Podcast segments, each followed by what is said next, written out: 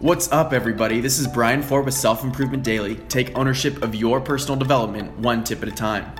The topic today is a really interesting one. It's something that we're surrounded by every day and usually unaware of, but when you learn to harness its power, it can really open up your mind.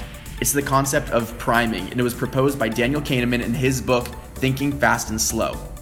By definition, priming is when factors in the environment create a predisposition to think a certain way and operates at an unnoticeable level. Here's a good example to illustrate the concept. You have the letters S, O, blank, P in front of you, and you're told to fill in the blank. If you're given the context of food, you'll be more likely to place a U to make the word soup. However, if you mention or hear something about cleaning supplies, you're more likely to add an A to make the word soap. As subtle as that difference is, it creates a drastically and consistently different result. But today's tip isn't about learning what priming is, it's about using its power.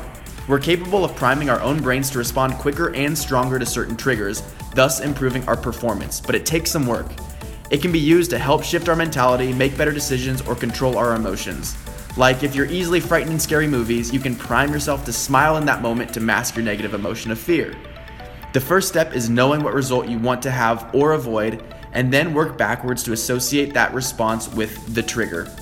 The cool thing about priming is once your brain has made the shift, it will work to your advantage without you having to ask it to.